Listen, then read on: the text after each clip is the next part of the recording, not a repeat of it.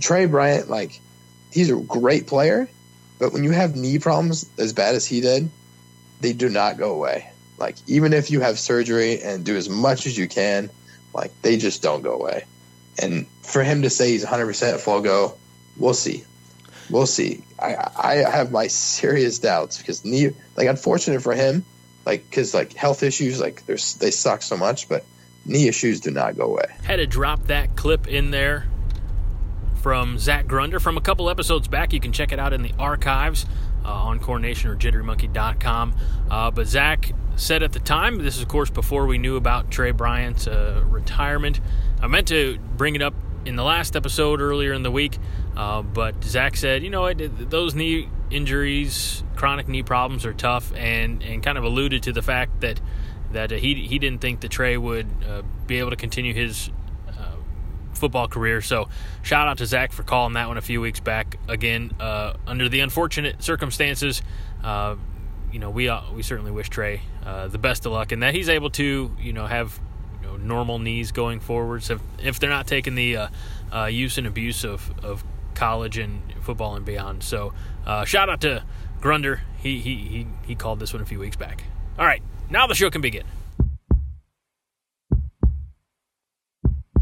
Heart. You gotta have heart. Miles and miles of heart.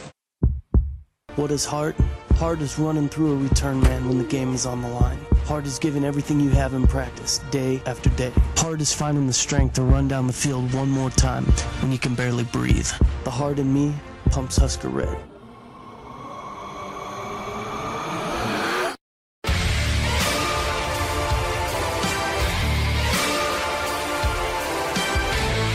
Hello and welcome to a brand new episode of the Five Heart Podcast, brought to you by CornNation.com and hosted on JitteryMonkey.com, part of the Jittery Monkey family of podcasts. My name is Greg Mahochko. My co-host, as always, is Hoss Reuter. Hoss, good to talk to you again. It's been just a few days since we've talked, but this is what we're going to do during the football season. We're going to try to knock out two shows every week. One being a review, maybe even a, a raw emotion look back at the game that just happened, and then later in the week, closer to the next game day, we're going to have a little preview and hopefully uh, uh, have a sit down chat with someone from an SB Nation site that covers our opponent that week. We had plans uh, to be joined by uh, James Snyder, who covers.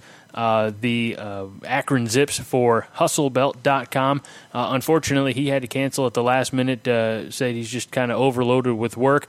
We want to encourage everybody to check out CornNation.com because we still send a Q&A, uh, and, and that's a little bit uh, easier for, I think, a lot of people to kind of sit there and take a few minutes and knock it out rather than, you know, being on, on Skype on the, on the call for, you know, 20, 25 minutes, something like that. So check out the Q&A that you can find on CornNation.com uh, and learn a little bit about our opponent this week. But, Hoss, good to talk to you again. Good to talk to you as well. We are in the midst of uh, the greatest week of the year and I'm I'm really excited to talk about what is going to transpire here uh, as we record this. It's Wednesday night, but this is actually going to drop on Friday. So uh, we have really just under 48 hours, maybe about 36 hours or so uh, until from the time that this episode drops until game day, 7 o'clock kickoff, Memorial Stadium, the Nebraska Cornhuskers opening the Frost era, if you will, uh, against the Akron Zips. We are joined. We have been.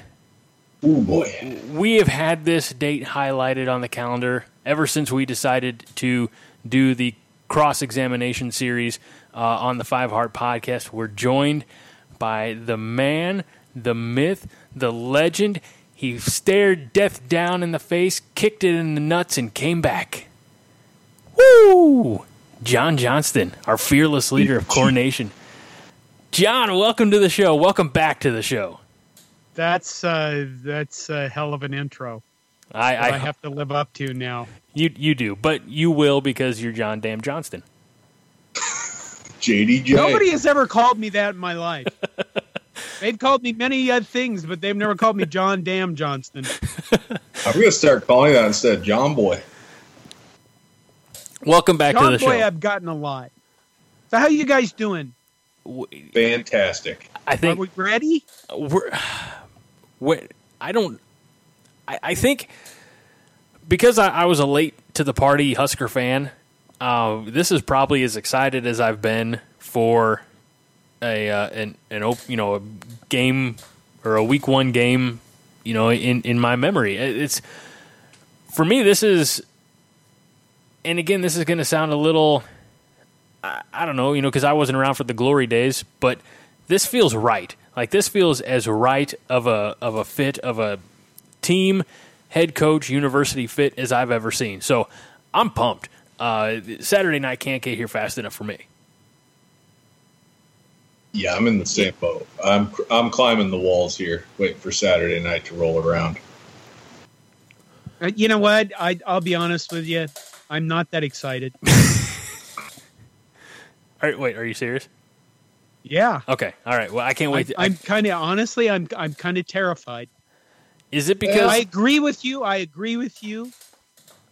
My God, can we edit any of this stuff and and just in case I like dig myself a giant tunnel into the Well, ground? John, tell us how you really feel about how Well, much. God like damn it. Scott Oh God, I, I'm already swearing. I, I, I'm kind of terrified in a way because I'll tell you this. I I agree with uh, that. This does feel right. It it's the second coming, but on the other hand, we kind of looked at other things, and those were the second comings also. In a way, it's not this.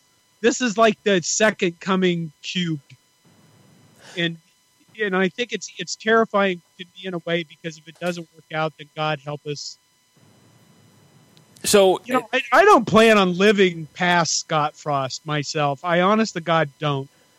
I it, no, and and you know that that's a I really want I really want Scott Frost to be the last coach of my lifetime. And and, And that's an amazing thing to say. you Well, you're pretty old, so you know.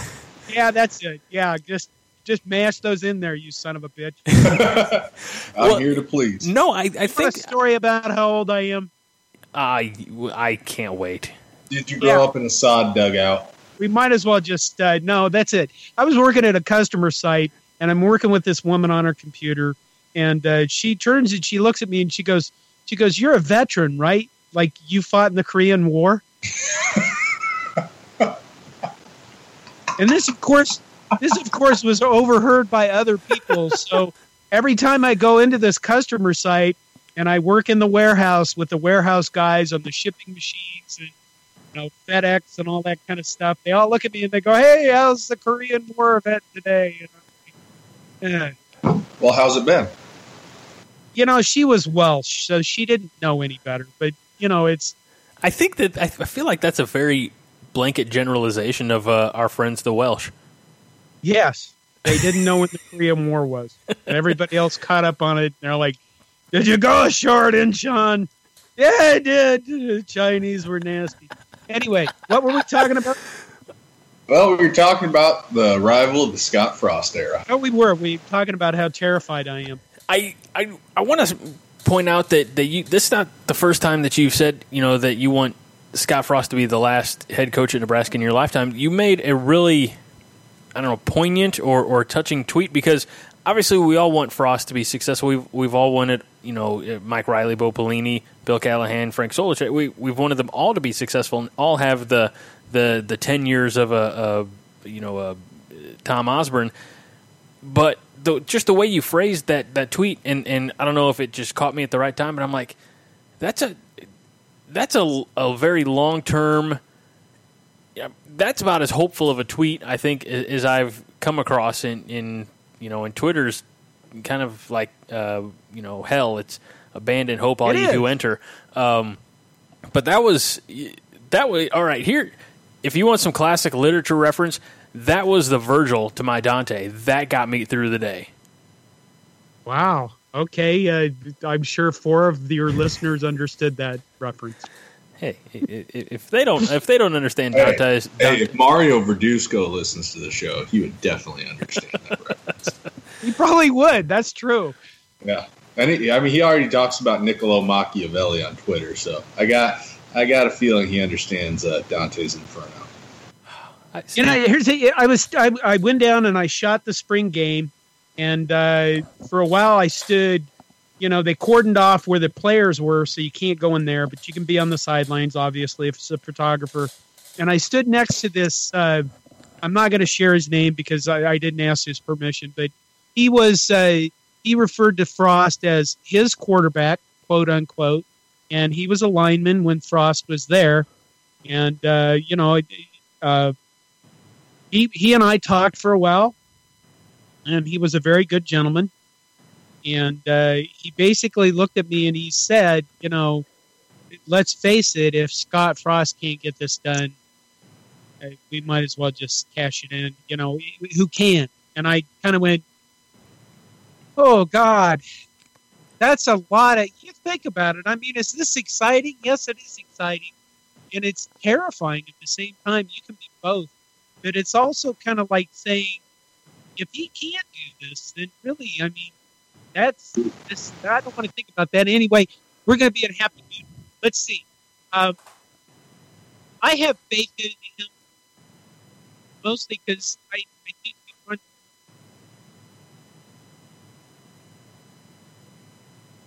That you, John Wayne. Here's the thing. I can't imagine. You've literally taken an entire state's ego and placed it on the on one man's shoulders and that is an amazing thing to do.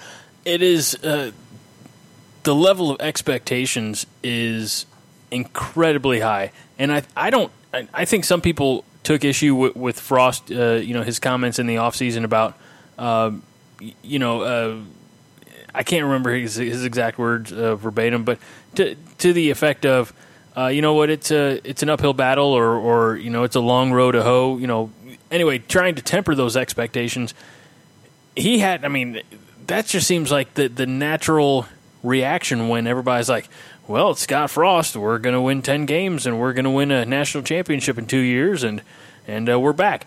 I do think that the potential is there, and I do think that you know Scott Frost will be the guy. But at the same time, I don't blame him for you know essentially granting himself you know, without without the permission of the of the fan base, but granting himself a little bit of a leash, saying, you know what, it might take it might take a few years. Twenty twenty two is the is the year we're shooting for. Twenty twenty two in, in Indianapolis, Hoss. Did you catch that? Oh well, in, it's in Indianapolis, huh? Yeah, uh, we were corrected. I, you, you, missed that episode, but we were corrected on Twitter. Uh, 2022 is in Indianapolis. Great, just even closer for us to drive tell you what, you fly to St. Louis and, and we'll drive over there. Sounds good. I mean, a little disappointed it's not in Bourbon Street, but hell, I'd go to Mars if it meant Nebraska was playing a national championship game. That's actually 2025. So. Okay, so we're gonna win two in a three-year time frame. And, and, and but we gotta we gotta get to Mars somehow. Yeah. Okay. All right. Let's uh. Well, we better start training. um, you guys took so long, I had to open another beer. Yeah, that's oh, fine. Man. All right, so what we're going to do is we are obviously going to talk about some of the news and notes uh, because even though we just recorded, we are, we are, we were done with that Scott Frost intro. Wait, settle down. Damn, drink that I, beer. No, nobody gets to tell me to settle down. I don't even get take drugs. Get, get mad online, John John, John Damn Johnson. I'm not sure what else I was going to say about the Scott Frost intro. Okay, I'll um, tell you this. Monday night was our are Minnesotans for Nebraska. There's an alumni group in Minnesota, and uh, they, we had our annual golf out. Okay, so this year uh, I didn't make it last year. Went in this year, and it was supposed to be 3 p.m. was quote unquote social hour, and I got there at 3:30 p.m. And I walked in the room, and the only people sitting in the room were Baron von Raschke and his wife. Hey, don't, wow. Don't disparage the good damn name of the Baron I'm, von Raschke. I'm not. I so they had apparently started on the golf course an hour late, so we didn't know that. So I got to sat there for an hour and talk to the Baron and his wife Bonnie, who were wonderful, really wonderful conversation to talk to them. And the Baron basically told me his life story about getting into wrestling. And then Mike Rozier actually was out on the golf course with everybody and he came in and talked for a while, and uh, I stayed around late because I had a beer to finish that the Baron gave me because his wife scowled at him when he was going to have another beer. So I asked, Mike Rozier was there and Rodney Lewis was there. Rodney Lewis played cornerback for Nebraska when Mike Rozier was there. So, you know, people ask them, how long do you think it'll take Frost to turn this around? And they both said three years. And I was kind of like, oh God, why, why are you there? No, it, I, you know what? The Big Ten is not our old conference. Our old conference was this constantly going to games where we waited for one big game at the end of the year most years. Now, maybe Colorado was good some seasons. Missouri was in there. Kansas State under Snyder stopped being a trash heap. They, this is the Big Ten. They're not. They have all the money on the planet, and they're not. I don't know, crap. They're not crap. So you're going to put up with Urban Meyer and Jim Harbaugh and Mark Dantonio and James Franklin on the other side of the fence. Paul Chryst on this side. I don't think PJ Fleck is going to win a whole lot of games here at Minnesota, and we're kind of in a really good position our side of the conference. But if you really, if we really are looking at Scott Frost going, oh God, we're so impatient. We only have three years to, like, I don't know, win a Big Ten championship. We're already crazy people. Because yeah, but if, if he doesn't accomplish that by got year smashed in Minnesota last. Yeah, but you have to consider the surrounding context of a 54-21 loss to row the boat. Okay, at the end of that game, do you remember the end of, end of the Minnesota game? It's a little hazy from the Tito's vodka screwdrivers breakfast breakfast I had Yeah. that morning, but yeah. I was shooting that game. I was on the field. We called timeout three times in a row, down by like 21 points. And Patrick O'Brien got sacked three times in a row by a guy that nobody bothered to pick up because nobody cared. If you're going to tell me that they're just going to sprinkle magic dust on a bunch of guys and take those guys and turn them into warriors in what, three months, six months? You're an idiot. Well, you know what? I'll I'll take that distinction because Minnesota is not 33 points better than us under normal circumstances. And I'm going to say no, this. they're not I, I, under normal circumstances. But Not You having know? Bob, Dia- Until- Bob, no until they reasonable prove reason it- Diaco in there, and you know, uh, uh, until they prove it, you watch until my they language. prove it, why would you bother? I, I get the Kool Aid drinking. Oh, it's not Kool Aid. Like Minnesota, the very next week they got shut out by Northwestern, didn't even manage a first down. When you consider how fractured we were as a program by the second weekend of November last year, it was just easy picking for Minnesota.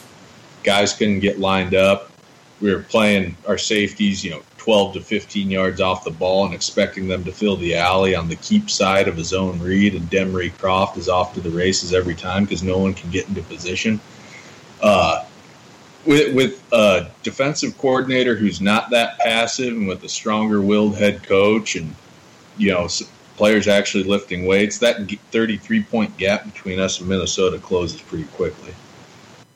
It's still a 33 point gap between us and Minnesota. And Minnesota but- sucks. it's not like we're it's not like that 33 points is automatically spotted to them on October 20th of this year. It's not like we're starting Okay. 30 nothing hole. Okay, new year, Mr. new season. What are you drinking? I am I'm stone cold sober. Are you? Yeah, Okay, fine. I was deep in my textbooks all evening. Listen, when Steve Sipple says we're going eight and four, is he selling newspapers or is he? What do you? I looked at that and went, good. uh, good. I like Sip, I do, uh, but he's selling newspapers. Eight and four would be great. I'm still right at seven and five. Anything more than seven and five is great. All right, can, can I can I chime in r- real quick while we're while no, we're talking? we're See- We're taking over. We might have to hold you in contempt. I'm gonna say this is gonna be the best podcast ever. Uh, I don't get I out wish much. I was drinking. I was just gonna say when you're talking about drinking the Kool Aid, um, I, I, I, by now it's the middle of the week. We've released our preseason roundtable, right? On on CornNation. Yes, we have. I missed that. Did anybody see the uh, end of the uh, like the year end prediction that I made as far as record? I I went I went all in. I doubled down. I said ten and two. Oh man, I would love that. I would be in heaven. How many uh, how many meths did you do before you made that prediction? No meths. I don't know. I, just, I was Because just being- sometimes I feel like that, but it's only after I've done at least twenty three meths. Twenty-three is the magic number for John. yeah, I'm Van trying to just I I you know uh, between all the other drugs I have to take, if I get to 21 meths, I'm not just there yet. And if I go, oh, 22, 23, ah, 10 and 2.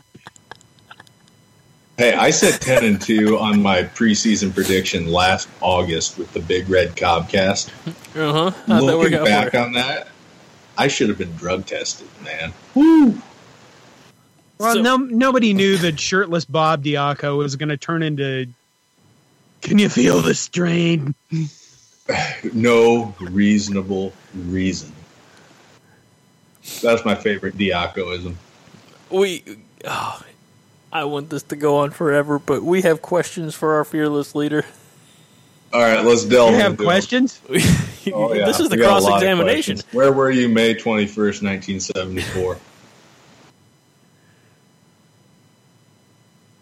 Oh my God! I really. Actually, given the given the fact that uh, my dad died September fourteenth, nineteen seventy four, I could probably tell you within a reasonable. I was twelve. I had just come out of the Korean War. Twelve.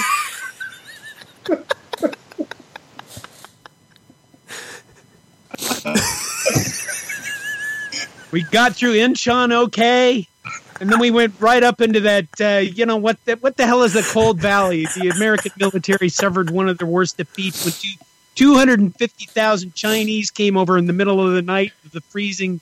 What? Uh, Yalu Ridge? No, the Yalu River. Okay, let's go on. Yangtze River? Is it, is it the Yalu? Is it the Yalu? Let's move on. John, All I know is all I know is MacArthur was relieved of duty shortly after. John, will you join us on the show like every other week? Yeah, can we just have like a we have like a oh show like every fourth game of the season where we just recap past four games. okay. Or the Gulf War, because I figure that's the one he served in next. yeah, like what were you by that point? Like brigadier general? Oh no, I never, d- never made it past a non-com. Uh, yeah, I get to do something stupid and get uh, busted back down to private. Uh, we're in we're in Grenada. You know, uh, what's that movie with Clint Eastwood that's just terrible? Um, Uh, something Ridge. Ridge. We're in that with him. yeah, it was the guy who yanked the earring out, but they I had a lot of make on on makeup on. well, for crying out loud. All right. All right, so we we're go. gonna just cross off that John is dressed in drag. John, um, are we have no more questions. he was the Klinger. That's what it was. All right, In that show, I probably would have been more radar. Yeah, that's probably true. Knowing what we know of you and your tech savvy ways. Although, Okay, you have questions. yeah, um, yeah, if you swear tell the truth, the whole truth, nothing but the truth, so help you, Scott Frost. I swear to the Scott Frost, I will. All right, let's get started, Greg. All right, first question is an easy one. Are you a Nebraska native? I am a Nebraska native. Could you go into more detail? What, what part of, Oh, what I, part of the I was state do born you- in. Uh, I was born and raised in a little town called Curtis, Nebraska, which is uh, 35 miles south of North Platte. Uh, it was a great place to grow up. It was a small western Nebraska town experience where there weren't a lot of people in my high school. I was not a very good athlete, but I still got to participate in sports because there weren't enough really good guys to be ahead of me.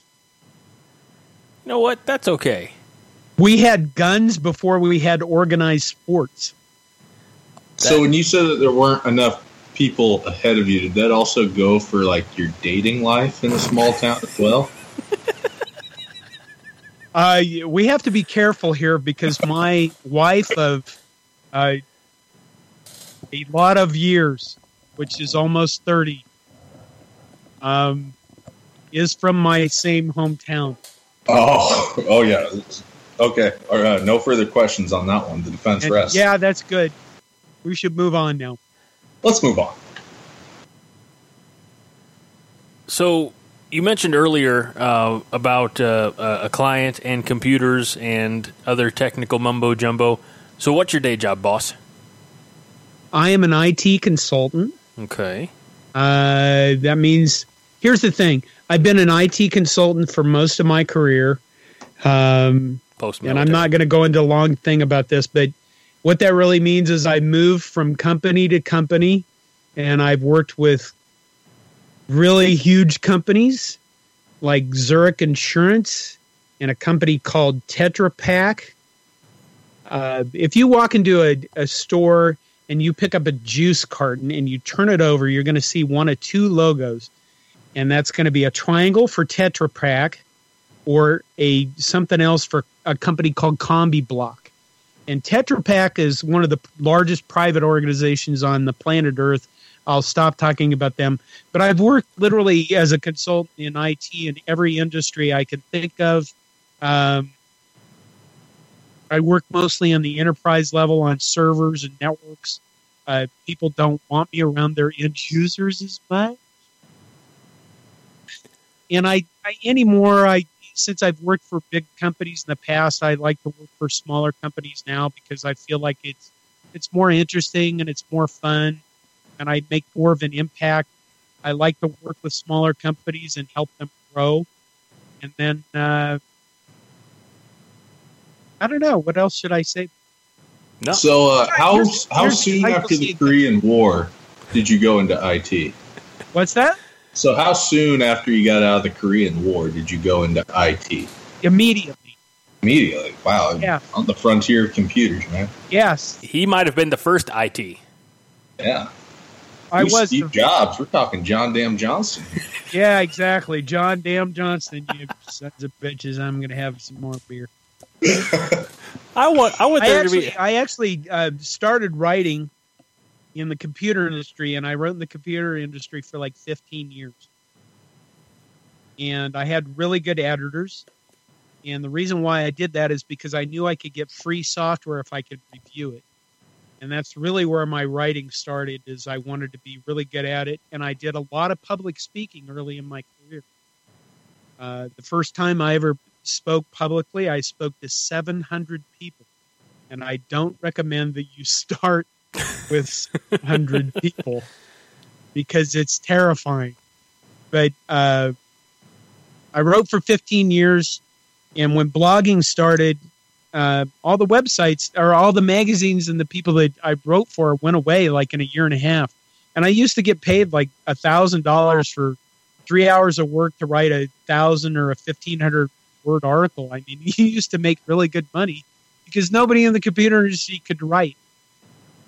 And uh, and then it went away, and I got angry for three years. And then I thought, I'm going to write about something I love, and that will be Nebraska football. And then uh, about eight or nine months into that, it didn't take long. Uh, a man named Tyler Bleszinski sent me an email, and he was with something called SB Nation. He said, "Would you please join us?" Like, I came downstairs and I looked at my wife said, "I got this email that wants me to join a network of writers. Just, What do you think about that?" He said, "I don't know. It sounds kind of like I don't know what the hell."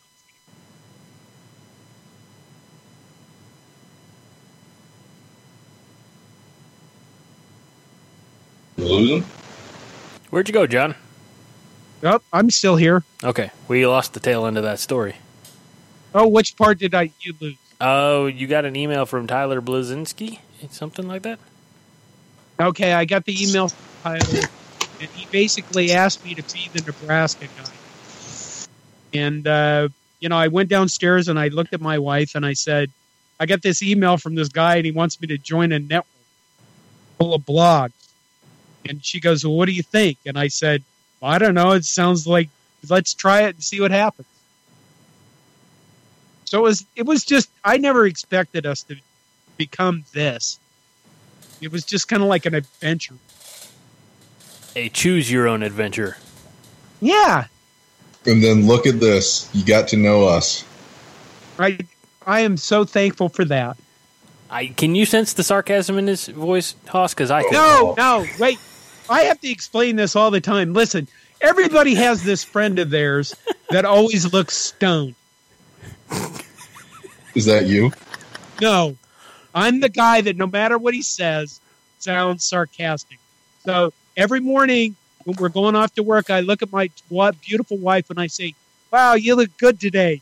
And she just goes, God, thank God I've been married to you all these years because if anybody else heard you, I'd have to stab you in the eyeball. Well, I, I love that in, in the one question you answered another question that we had down the road, which was going to be, you know, for you because you are uh, the the godfather and founder of CornNation. It was going to be how you came to, you know, write CornNation. But you answered that one already. So Hoss has another easy question for you, uh, and and I'll let him take it from here. So, John, when you were out there in uh, God's country where the deer and the antelope play, were you a Nebraska fan since birth, or what moment did you decide to quit following the Colorado Buffaloes and you know become a Nebraska fan? I think uh, there's been a lot of stuff happen to me, and my memories are fractured from my early days. But one thing that still stands out is this: we used to have a fall festival in my hometown, and I, I obviously it's in fall. I don't remember when it is, but they used to have these booths, right? And you could were just wooden booths, and you like could go up like you were at a fair, and I don't know, throw a nickel they win a little stuffed animal. I don't remember what was there, but one thing I do remember is like a moment in a movie in which everybody had the radio on and Lyle Bremser's voice is on that radio. And Lyle Bremser's voice was amazing. And everybody, everybody in that park would stop what they were doing as if they were frozen in a moment in time when Lyle Bremser's voice came up to do a touchdown call or something. And I remember being a little kid and experiencing this moment where oh my God, there is something really special going on right now. What the hell is this? And that, I guess that, you know what I mean? You seize moments in time in your mind. You know what I mean? Oh yeah, absolutely. You you can travel through life, and like I said, my memory's fractured because of what I've happened have happened to me. But there are things that just grab you and stay with you you know, I'm older, obviously, Korean War.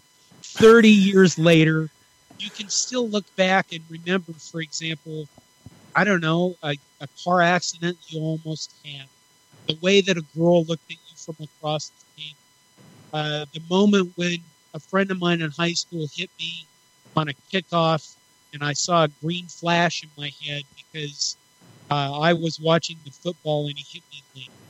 Uh, I, you know, you could go through these memories. Uh, laying on a cart, laying on a couch in Kearney and getting your face beat in by five guys. You know what I mean? And it wasn't five guys burgers. Maybe it was. I don't know. Okay, we that was the moment that I remember. and it's you know I, I, it just goes to show that you know even back in the 50s uh, when you were a, a wee lad um, you know the that magic of of Husker football slowed time down you know it, it, it brought everybody together uh, and you know here here we are 2018 and you know kind of bring it back to Scott Frost and to use a word that you used, but in a different um, sense. You said that you know because of what's happened, you know your your your memories are, are fractured. But up until you know December of 2017, this fan base was fractured. Uh, ever since really Tom Osborne retired, every coaching change fractured the fan base, and you know there was the Bo Leavers and there was the Bo Leavers, and uh, uh, and the Mike Rye Leavers, and the no, I'm not, I can't really pull that one off. Um, but now we, you know, as far as coming together, I think aside from you know what he potentially brings, you know, to the football field and you know records and, and things like that. But Scott Frost has unified the fan base. So um, much like Lyle Bremser, you know the the the voice and, and the radio play by play did years ago. In in a similar way, Scott Frost has mended a lot of hearts.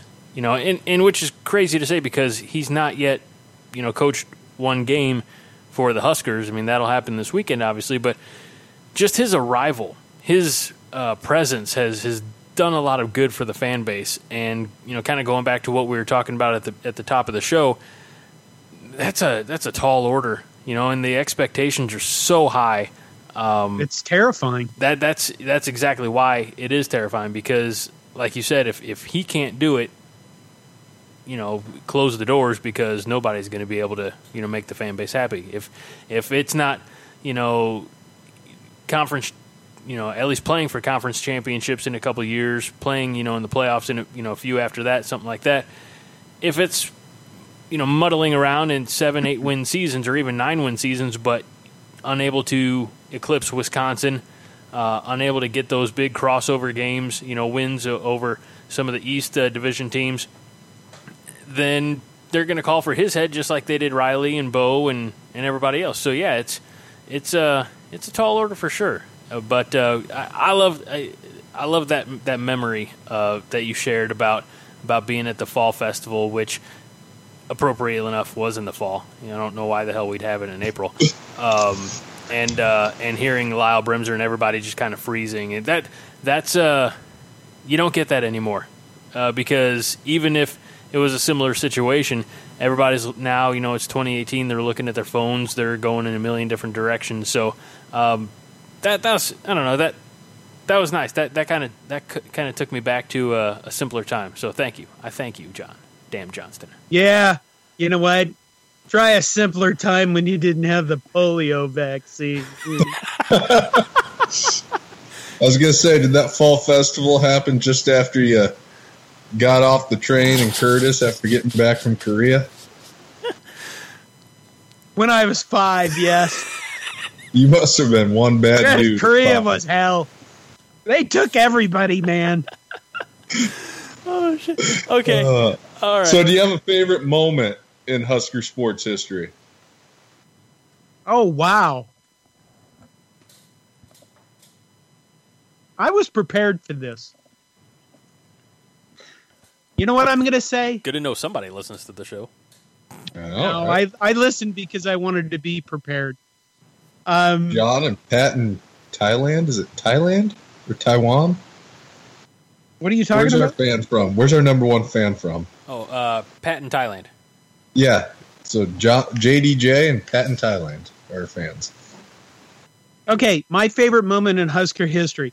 I mean, everybody could pick the easy ones like going for two or Cory Schlesinger or whatever the two DDs, TDs against Miami. I'm going to pick an odd one. Was All it right. the, the, first game uh, in 1912?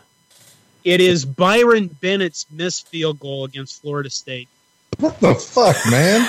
I'm going to tell you, and I'm, I have another story for you. What the fuck? Uh, I was going to look this up, but I ran out of time because I've been really buried by real work lately. I'm sorry, but Hoss's but, reaction was priceless. What's that? yeah, Hoss's reaction was priceless. Um, here's the thing with that. I, I still remember that game too. Yeah, well, I watched that with my wife and her family out in uh, their farm and like near Farnam, Nebraska. And right before he went down to make that kick, I turned to my wife and I said, It really doesn't mm. matter if he makes this kick. And she turned and she looked at me and she said, You're drunk. And he missed the kick, obviously. And what I was thinking about that was I was thinking that game. Lee Corso was on TV. We were 21 point underdogs to Florida State. 21 points.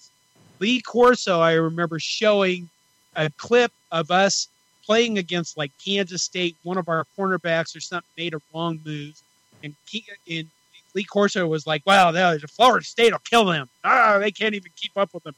Florida State is fast. Nebraska, yeah, slow." And then we went into that game, and it was a it was a dogfight. And if you ever talk to any of those players in that game, uh, there's a reason why that was one of the most cl- close fought national championships, but it's never considered one of the top games by anyone.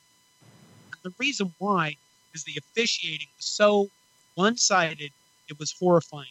Corey Dixon, Corey Dixon's punt return. Corey Dixon, the phantom flip on the punt return. William Floyd's fumble at the goal line that wasn't called a fumble, it was called a touchdown. But when you look at that game, here's the thing. And I, I, I this is might be part of my memory that's bad, but here's the thing. When we got down to Florida years before, we had gotten our asses destroyed. 1992, 22 to nothing against Miami. We, I don't even think we crossed the 50 yard line. We were a bucket annihilated.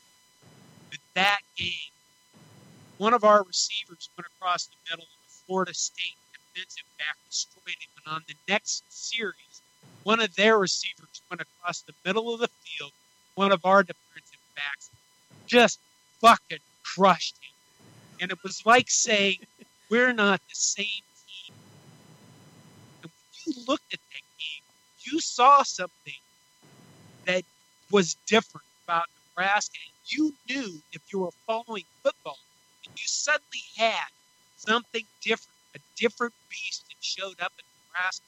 That's why I turned to my wife and said, It doesn't matter because God, something is rising up. And Tom Musgrove went on, obviously, have a streak. But, you know, I was at the, what was it, the, the game that made Tommy Bowden's career, like, what, 1982, Florida State, Nebraska, where they beat us in the real. Taking your word for it, old timer. Well, you know what? I think it was 20 to 16, and I turned and I looked at my a friend of mine again in the stadium. Fractured memory, but it's kind of funny what I remember. I turned and looked at a friend of mine and I said, uh, "This Bowden guy has something rising out of the asphalt. That guy knows how to coach his team. Amazing. Florida State went on to be Florida State. You know, you know, you can. It's easy. It's really easy to pick your favorite moments as when you win. And Byron Bennett got so much shit after missing a field goal.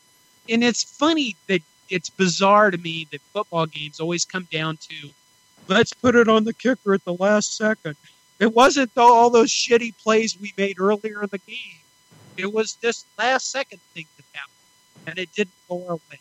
And you know when the, you know what I mean?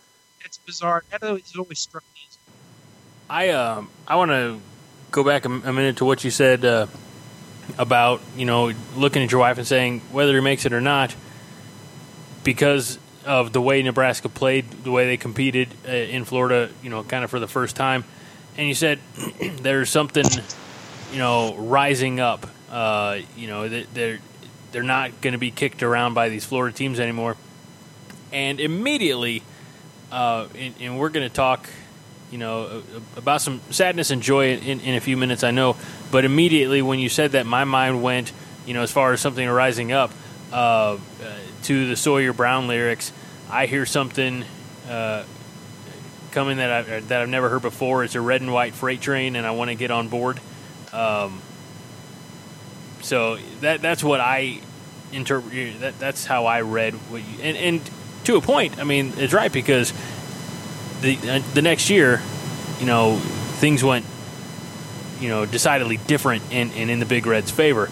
Um, so it was.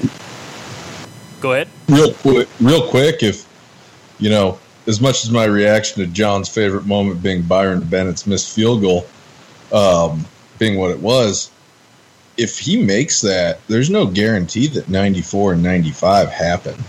That's You true. know, it it's it was kind of a galvanizing moment that you know unfinished business putting a minute 16 up on the scoreboard in the stadium during summer conditioning as a motivational factor and you know it's kind of in a way i can see what john means here um, that kind of set the stage for 94 95 97 I mean, let's face it. You don't. People, there's a lot of people that just look at success and success and success, but the honest to God truth is uh, failure. A lot of times, and I sound like a, I, I should do motivational speaking. You should. Uh, In front- you know, I mean, start in front of failure, failure, people. failure makes you resolve to do a better job. mm-hmm. it, it can be a great teacher So we know your favorite Husker sports moment.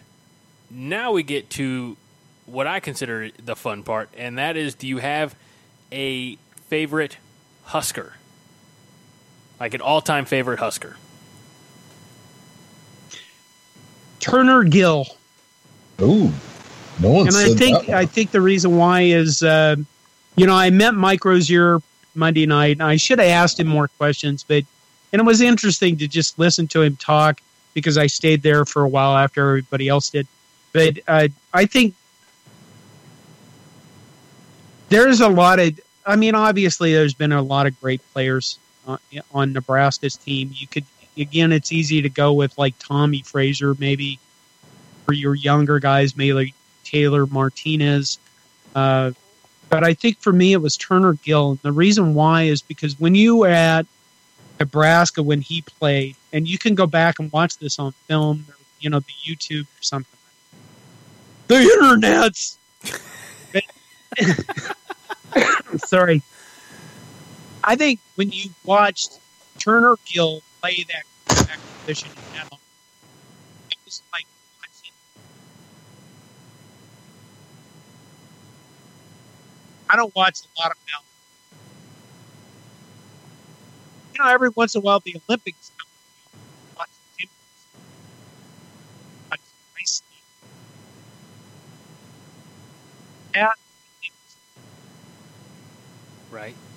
Hey, he was so unbelievably graceful, beautiful, and he, he just seemed like all of his decision making was wonderful. And uh, even when he got hit hard, unless it was a uh, it was like he gracefully felt. You know? I, I was amazed by the guy, and I think the other thing of is is uh, uh, that has been Turner Gill's life. It's not just been his action all of his life has been a graceful moment of him living his. I don't want to get religious, but, but he stood for something. Translated. Maybe something.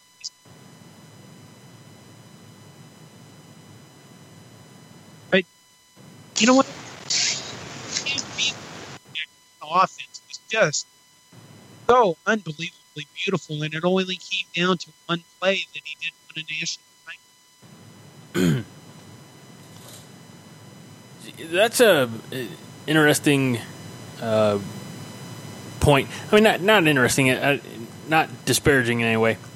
Um, you know, just a fa- fantastic point that, that you made, and, and it's not it's not a name that uh, you know we had uh, heard throughout our summer series of the cross examination, but you know we're all young pups, and you're an old fart, and uh, uh, Korean War and whatnot. So Well, you know, and then there was Ed Weir and me, Guy Chamberlin Battle of the Somme, oh man and how hard it was to fight him. Damn, it was a grinder Anyway, no, I mean, I you know, I, it's easy for me to say that because I am an old fart. Son of the bitches never got to see him play live. So with all Like, this You weren't established even. Were your parents even born then? my when I, I just want to go on the record and, and say, based on, and, and, in all, in all, I mean, we joked about the Korean War and whatnot, but based on the information that you have shared, it is my understanding that my parents are older than you. I think my dad's about the same age as you. My dad's 60. So Okay, fine. So you're not that old. I so, mean, John, out of uh, the four failed regimes post Osborne, who do you wish was most successful? None. Fuck them. All right, we let's tally that one. that's uh, that's the, I mean, let's get let's let's start. You know, Frank Solich was going to be damned because he wasn't Tom Osborne, and it, it- there seems to be this thing where we go, let's feel, let's rebirth Frank Oms, Frank uh, Frank Osborne. Oh my God, what the hell am I saying? Frank Solich. I mean, here's the fact about Frank: he went seven and seven, and everybody wanted to kill him. And uh, you know, the year he got fired, uh, would I like to see him? What happens when he had his own guys actually coaching instead of the ones Tom Osborne forced him to have? Yeah, I think that would have been more fair. But the honest to God truth is, here's how it went: we would have crucified him and burned his family alive because he wasn't Tom Osborne. So, what happened to Frank was we had a complete bastard come in and fire him. And we hate that guy. And then Frank went off to another school in Ohio, and where he's done, he's had a fairly decent success at a school that has never had success. One of my no college wants to hire roommates, one of my college roommates is a professor at Ohio, and uh, he used to say that what was it? Uh, fans at Ohio would show up to watch the band, and the most noise they made was the car doors slamming when they left at halftime. So we should not feel sorry for Frank. Frank's gone on, and he's had a good career, and he's probably been accepted in a place that we would have never accepted him. So, you know, there's Frank. That Bill comes along. And a lot of people go, well, Bill Callahan would have been fine if he'd have fired his defensive coordinator. No, he wouldn't. Bill Callahan had a character flaw. It's a character. It's a character flaw that you cannot have in a leader. His character flaw was when the shit hit the fan. Bill Callahan would have rather hid in a closet than talk to anybody. Or stood up in front of anybody. Sounds like Tim Beck. Well, I don't know about Tim Beck as much, but Tim Beck's never got up to that level yet. Eh, he let college kids answer the foot the bill after bad showings while he collected seven hundred fifty thousand a year. So I think Tim Beck. That is not that's not a position where you want to be in. If you're going to be a, a leader, a real leader, you know. So, Bill Callahan was never going to be successful because of that character flaw. And what happened to Bill Callahan? Bill Callahan is a excellent position coach somewhere. I don't know where the hell that is. I Washington. don't. I don't care. Well, he's the best O line coach in football, so you should. And then what? Who's the next guy? Uh, Dick knows Bo Pelini. Yeah. And Bo.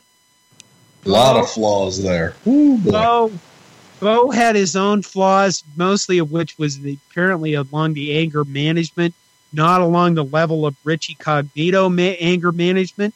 I mean, Yeah. face it, Bo would lose his mind about things that didn't matter, and you just go, "Oh, you're still. We're moving on now. We're going. We're going along on the tour of life, and you're still back there angry about I don't know Buffalo or that fourth down caller, that. What the hell are you doing over there? You know what I mean? So Bo Pelini was never. He's he really doesn't belong. People keep going. Well, he's going to go coach somewhere. else." No, he's not. He's not going to. Nobody should hire that guy to coach an FBS team. Nope, I totally agree. You know, and then we have Mike. Nice, Mike. Mike. And really, you know what? I think Mike Riley was the perfect coach, perfect coach for Nebraska. You know why? Hmm. Come on, ask me why, you sons of bitches. I'm doing all the talking. Why, Why, why, John, John, why? Van Johnston? Why? Because he was the perfect placeholder for three years. Yeah. He he spent you know he was hired by a guy And the honest God truth, he didn't he didn't get paid that much. His buyout wasn't huge. Wasn't like we threw shitloads of money at him, so we have to pay him off for the next fifty years. Like Charlie Weiss or Weiss or whatever that dickhead's name still called. Probably get paid by somebody. But uh, Mike Riley was a perfect place for him. Literally, like he was like the guy that said, "Hey, how about you take this job until Scott Frost is really ready to take it?" Hey, how you guys doing? Can I Yeah. go to the press conference after you fire me? Hey, I'll hire a maniac. Should look good in a shirt and a defensive coordinator. You know what I mean? So none of these guys, none of them. And then we, here we are. Because here's the thing about life: you can't, if you like where you're at right now in your life, you can't go back and like change shit and expect the timeline to be the same. I read a lot of sci. Once I wrote some sci, like, it's really crappy. Nobody knows about that. Oh, I forgot. But anyway, uh, you can't change your time and then expect things to turn out the same. So here we are with our second coming, our Savior. God, it sounds Scott Frost, and you know he's going to. see. So, do I want any of them other sons of bitches to successful? Not if it means changing this time. Right. And I think, you know, that's That kind of, the most in-depth answer we've had. and, and that kind okay, here's the thing. but, You guys talk amongst yourselves. I have to get up for a minute. I, I, okay, I was gonna, right. I was going to say right. that, John, gonna let put us you know on- when you're out of earshot. I'm going to put you on mute, and you can talk about me, and then I'll have to listen to the podcast to hear what you say. All right, council need to confer. yes.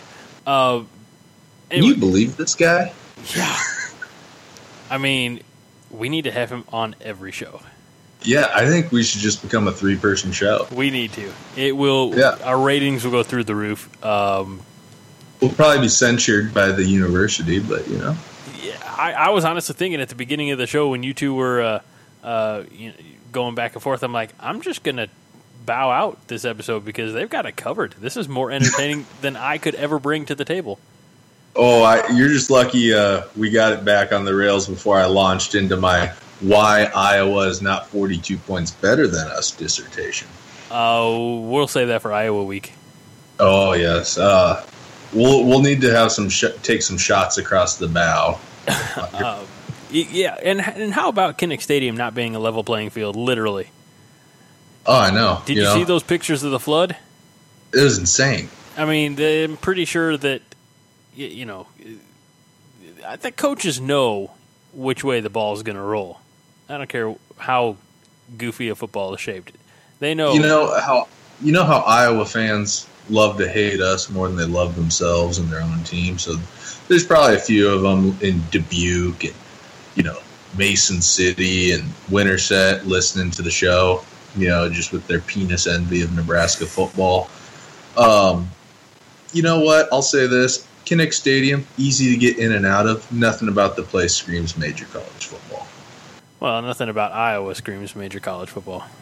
No, their Ring of Honor's like seven names.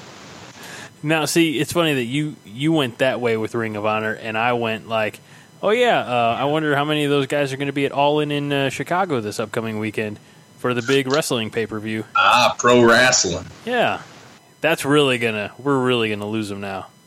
Yeah, oh yeah. That people are probably when they're listening to this podcast on Friday morning or on their way down to Lincoln for their tailgates, they're gonna be like, ah, "I'm gonna turn it off now." So we're gonna reel you back in, folks. So here, we're gonna talk about some Okay, what? line play. He- oh I, shit! I, I do I do want to make a quick plug uh, because uh, our our friend that uh, John tried hooking uh, you know getting me in contact with at uh, Breaking Tees, right, John? Does that sound right? Yeah. They never got back to me. So uh, uh, We're Kevin, not gonna have juice T-shirts. we we can. Kevin over at my one two three cents, the podcast on the Jitter Monkey Podcast Network, has now has a store on ProWrestlingTees.com. So I'm going to piggyback off of that and get some uh, you know some designs made up set up through his store, uh, so that you know people can. I th- I think what we need honestly is a JD J shirt and the outline of the state of Nebraska around it. I'd wear it. John. Can't be like a gray heathered tee, Oh yeah, we'll we'll we'll work on that. size medium husky. They don't think they make a medium husky. um, all right, so let's look for we we've let's look for okay. So it is game week, and uh, the Akron. Do I have more questions? No, no, we're done. no, you, no, you can get down off the stand. Oh God, thank God. Uh, Akron Zips come to town, as we, we mentioned. Of course, everybody knows by now. It is the uh, uh, first game of the Frost Scott Frost era, and I want to talk. There was an article I unfortunately didn't have the chance to read yet, so I'm well done. Good push. Um, CornNation.com. I well, I'm, I don't even know who, exactly who. Uh, but anyway, That so- was me. some changes at Memorial Stadium as far as your game day experience. I know they've put some LED lights in place.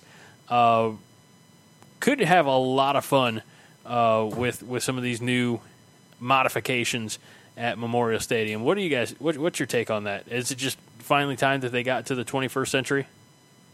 That, and I love the idea of putting the clock in that counts down how much time is left in a media timeout. Because when you're at a cold weather game, media timeouts are the bane of your existence. I've always hated media timeouts.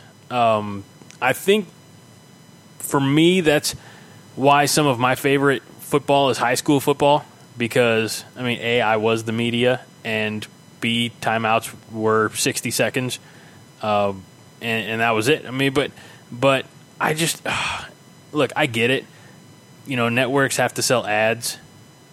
It's better than watching things on pay per view. But when you're sitting, I mean, and I don't care if I'm sitting at home on the couch or, or you know, at, at a Buffalo Wild Wings or that type of place, sports bar, or in a stadium, media timeouts just take everything. I, th- it takes so, much focus away from the game, and you know you got to trot out, you know, a, a little punt, passing kick kid or something like that, or um, you know, just do all that before the game or at halftime. I don't, I don't need all that. I just, you know, get get more game, more football now. That's what I want. You know what? When you're if you're shooting the game and you're a photographer down the field, media timeouts are your friend because they allow you to run around the field and adjust your position. Well, nobody asked you. Yeah, I know, but you know what else wasn't mentioned in that whole game day experience thing? What's that? They're not getting rid of the animal killing balloons. Uh, oh, we have an environmentalist on our hands. I mean, come on, for God's sakes, they're balloons. If we can't change one freaking Oh, no. environmental You preach to the disaster, man. I care less about the balloons. I'm there for what, the is- what can we change? Well, we could start wearing black. I think I think when Ohio State comes to town, we wear white beaters. Oh God. I'm gonna Everybody in the stadium puts on white beaters and just said, "Yeah, it's cold, but we don't care, you sons of bitches." good thing I got a whole nother year until Ohio State rolls in town. I'll have to And aren't they? a They're few more arm workouts. I'm gonna wear white. that you're at the- I uh, I think it'd be great if we could coordinate uh, around the stadium and have one section be black, one section be red, black, red. But we can't like like Hossa, we can't get everybody on board for a blackout. It's it's it's the sea of red. It's always going to be a sea of red. There's no there's no changing that. Period. No, there isn't. So, um, do we know anything? I mean, I know that by the time this episode drops, we've probably got the Q and A back from uh, James Snyder from HustleBelt.com. But do we know anything about Akron Hoss? Y- y- You're usually the guy who does some research. I'm not. Yes, we do. Okay, what do we know? Damn. We know that some guy somewhere, maybe years ago, before the Korean War, decided that the whole university said to themselves, "Let's call ourselves the Zips." I mean, seriously, you can call yourself the Golden Gophers, or the the Beavers, or the I don't know what else you want to call your the red blotchy thing of Western Kentucky, but some some people somewhere in Ohio literally said, "Let's call ourselves the Zips." God damn, I love this. My God, it's just it's literally like I I really wanted to ask the guy Akron Zips what what did you, of all the things that you want to change in the world, would you like to go through life? Yes, mom, I want to go to a school with the Zips.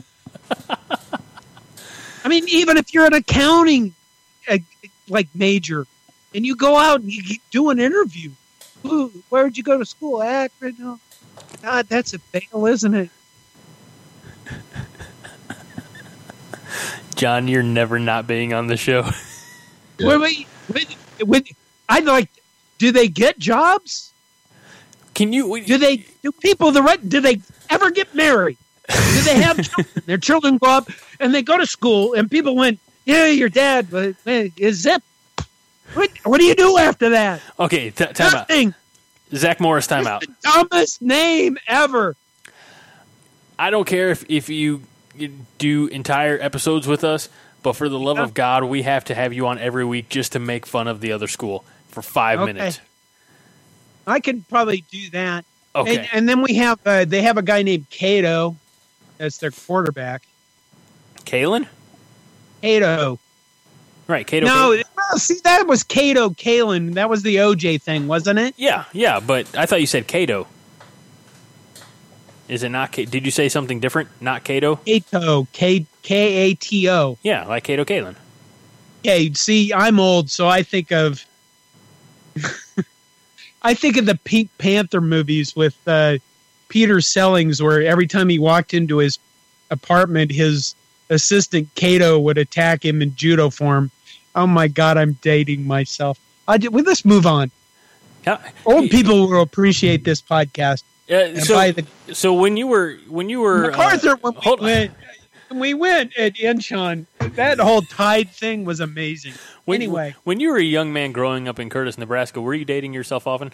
Never mind. Uh, that's a Cobcast joke right kind there. Of a weird thing to uh, say because uh, you know back then we didn't actually say that. We would say, uh, "Are you dating yourself?" Yes, my hands are callous. Uh, you know, I hope Pat and Tweety are listening and get a chuckle out of that because, by golly, that that's for them. That's for the boys yes, at the is. Big Red Cobcast. Um, we need to talk real quick because the last time we uh, got together and recorded was Sunday night, and we knew who we knew that Adrian Martinez was was named the starting quarterback. We didn't know until Monday that there was speculation, and it's been since confirmed that Tristan Gebbia uh, was going to transfer out. And not only has he transferred out, but landing at Oregon State, which I thought was a little odd. But I, I guess their coach uh, pursued him. He tried to recruit him pretty hard when he was at Washington. So I guess some aspects of that make sense. What do you, what do you guys take on on Gebbia leaving the program? And and I'm gonna I'm gonna preface everything by saying he, he's a young man who's making a decision that he thinks is the best for uh, you know him and his future career. I I certainly wish that he would have you know stayed in Lincoln, but he's got to do what's best for him. No ill will from me.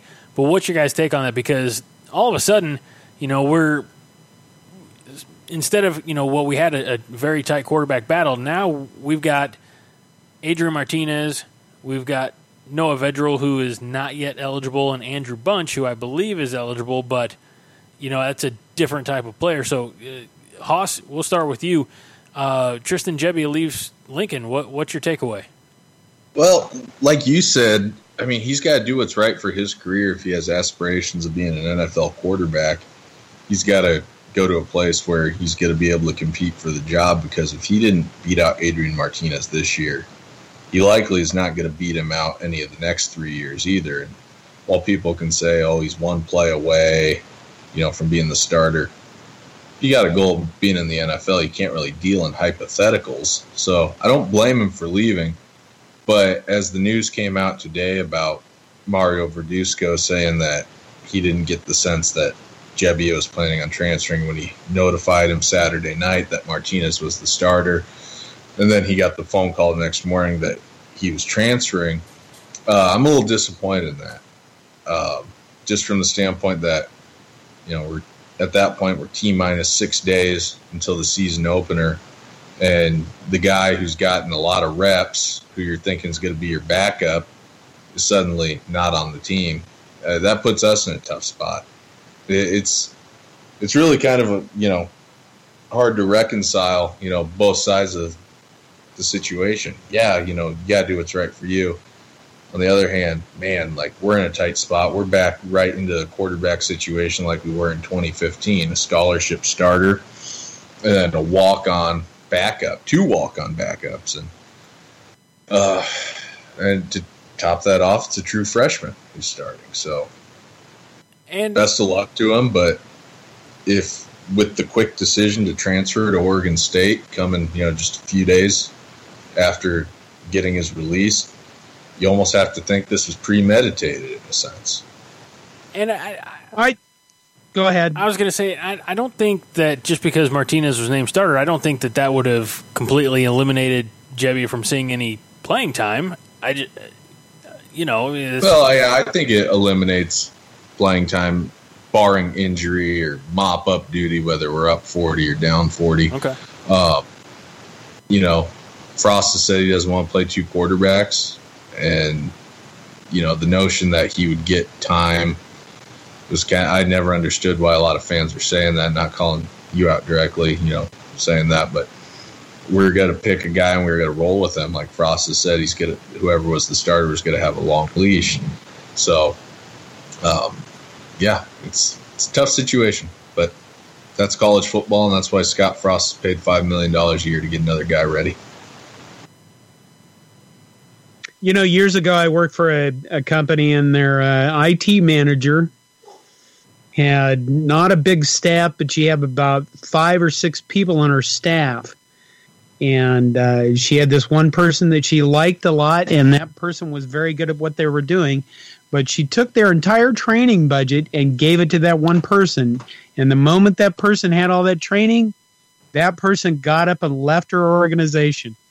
And she was you know because i'm a consultant i get called into a lot of meetings with managers and executives and stuff where they bare their souls to me because i'm not an employee. And they look at me and they go well what would you have done?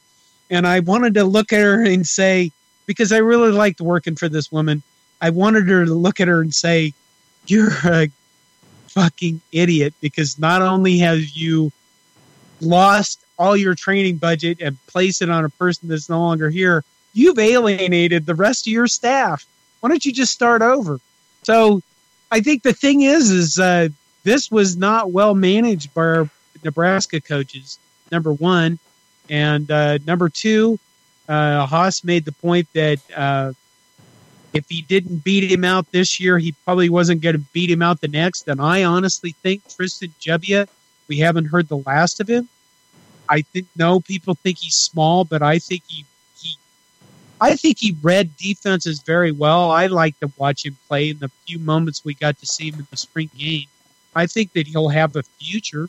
I think somebody at Oregon State probably said, well, your future might be here running a pro style in the NFL. So uh, here we were. We entered. We were going to enter this season with two four-star quarterbacks, and we're going to enter it with a four-star quarterback and a and a walk-on. So when you look at these guys that go in three years, we're going to be competing for Big Ten championships. You look at them go, again, I'll go back to where we started. This is terrifying. Stop setting your expectations so high because that's what you want to happen. Start setting your expectations at a point at which you can be realistic, at which they can. Do you do this in your personal lives? I just ask people Every you day. set your goals so high that you can never possibly achieve them and you're constantly disappointed in yourself, then hire me as a motivational speaker. I'll tell you why you could set your goals so that you actually could achieve a few at a time. Like maybe go six and six this year, get the goal. Next year, go eight, better. The following year, maybe win the Big Ten West. Then maybe after that, start competing. That's why the expectation stuff is idiotic. It's like we want to crucify a guy. That's Well, uh, John, I, I want to hire you to be a motivational speaker for me uh, and keep me goal oriented. I just don't think I can afford you. That's true. You probably could. Um, before we get to, we're going to uh, wrap up this episode here in, in a few minutes, and uh, with a, a, prediction of how we think Saturday's game is going to go. Remember, it's seven o'clock uh, this Saturday night, Memorial Stadium, Nebraska versus the Akron Zips. Um, but before we do that, uh, I'm kind of springing this on Hoss because I didn't didn't smart him up like I did John.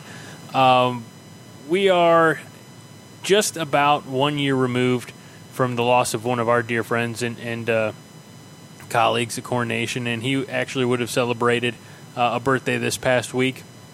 Yeah. Um, and, and I think that was John. It was just after Brian's passing that I had you on the show, and we we just talked kind of long form about about Brian and everything. Um, yeah. He would. He, he I know he's you know watching, uh, looking down and and uh, you know, if if they had better Wi-Fi in heaven, uh, he'd probably still be contributing uh, in, in, some way. But you, you, you got to think that he'd just be all in on on this. Uh, just, I, I think he'd be cautiously optimistic and and wanting expectations to be tempered a little bit, like you were saying, John. But you know that as we're you know days away from kickoff and in the return of Scott Frost, that he'd just be oh, he'd be like a kid in a candy store, I think. And and I think yeah. the the article ideas that that would be flowing through him, either the ones that he'd be writing himself or the ones that he'd be delegating. Uh, you know, I, I just think that, that he'd be having so much fun right now. Well, I, I, here's the thing. I his I don't want to get make this too personal, but his wife Kelly last year, Brian, before he passed, uh, him and his wife apparently had talked about moving back m- moving back to Lincoln, mm-hmm. and his wife Kelly actually did move back back to Lincoln. So Brian would have been in Lincoln right now, and and honestly, uh, I think given that. Uh, he would have had my job. I think that he had a, such a passion for all of this that I don't think I would have basically just said, "Why don't you take over the site?" Because uh, I'm old and crusty, and Brian had a lot more just passion for doing this, and I think he would have. I don't know. It's just sad.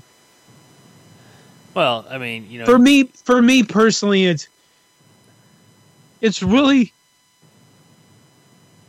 it's hard to think that I've already been dead and I came back and survived what I went through.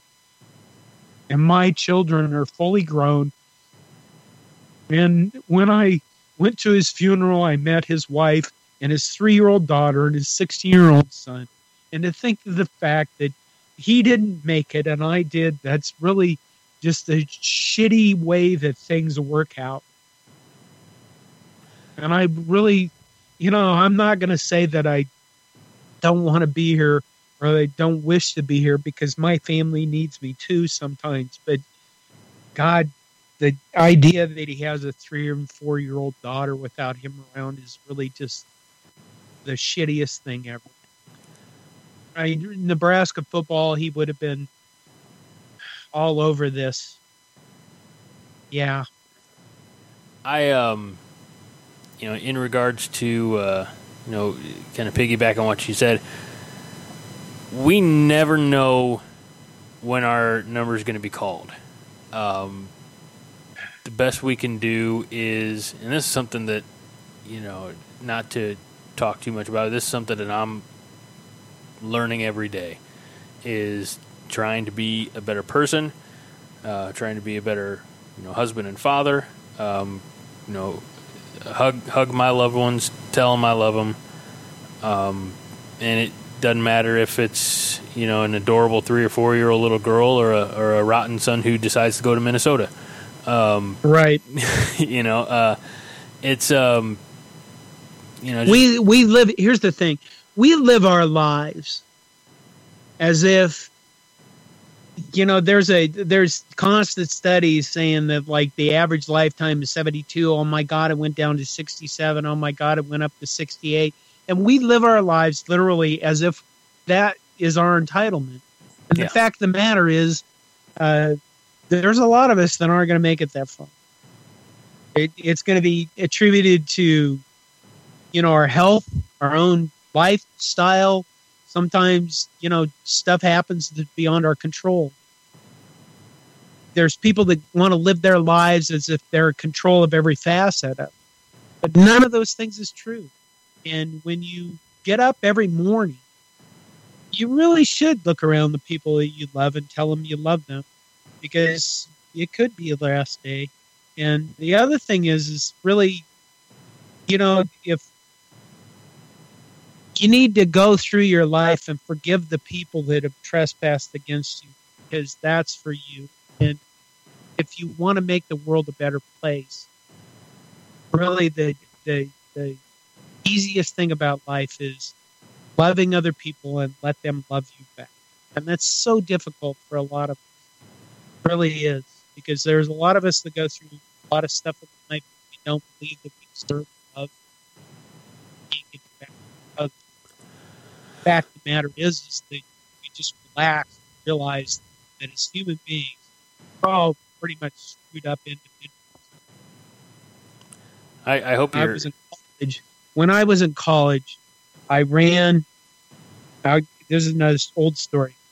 Uh, when I was at college, I ran for the student body president at Nebraska as a sixth year undeclared And I ran as part of the scum As part of the what? as the scum party. We were the scum party. Okay, now now you. I'm I'm listening. and uh, my our motto was deep down we're all scum i'm not remembering we had a good motto like deep down we're all scum but vote for us anyway or something like that but it was pretty much along the lines of you know i'm not better than all riffraff riffraff are the greatest friends i know and that's really if you wanted to go back to the beginning about why i created Nation, because I want some place for riff raff. Well, you certainly found all the riffraff you can handle. Hoss, are you taking notes on all this, y- young buck? Yes, I am.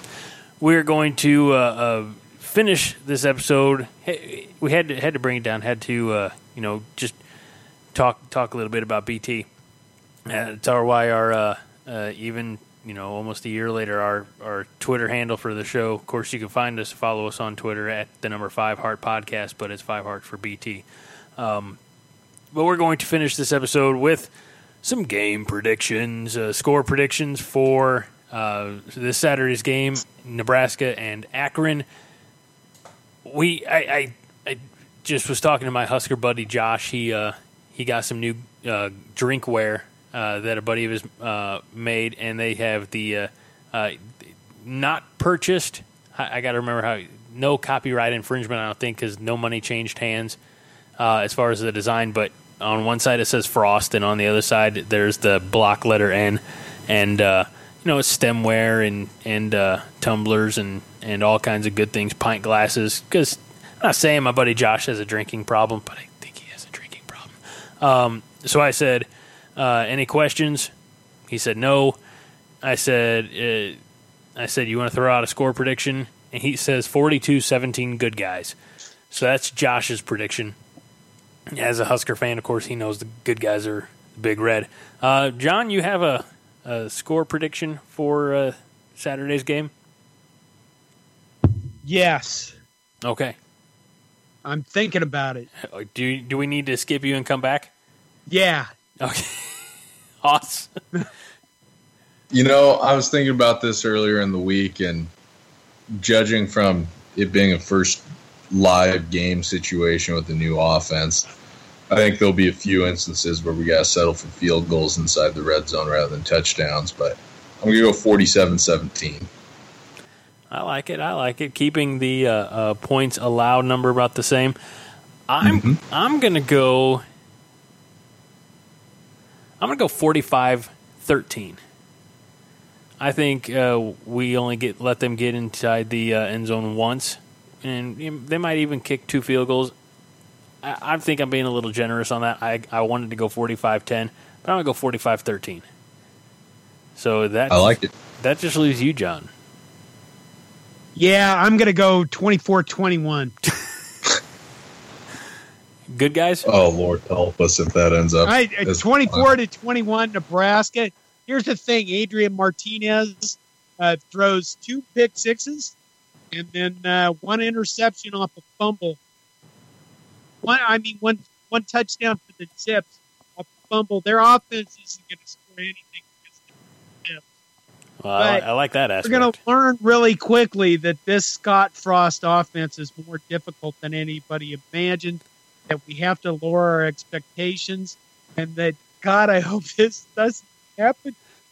I don't want to have another heart. we don't want you to have another heart attack, buddy. All right. Yeah, uh, I don't want to be. I'd rather be wrong, but I I think that I think that it's going to be I it's going to be rougher than people think it is. I want to set my expectations really low, so I'm happy. so John's expecting growing pains. We Yes. Will, we'll find Gobs out. of them. Oh, Akron is not good. we're going to find out come Saturday night. Uh, make sure that you are uh, being part of the uh, participating in the game thread on cornnation.com. If you haven't yet, make sure you head over to cornnation.com, read the uh, Q&A with James Snyder of hustlebelt.com and uh, the Akron uh, correspondent and uh, and we will will have more thoughts for you early in the week as we review the game uh, against the Zips.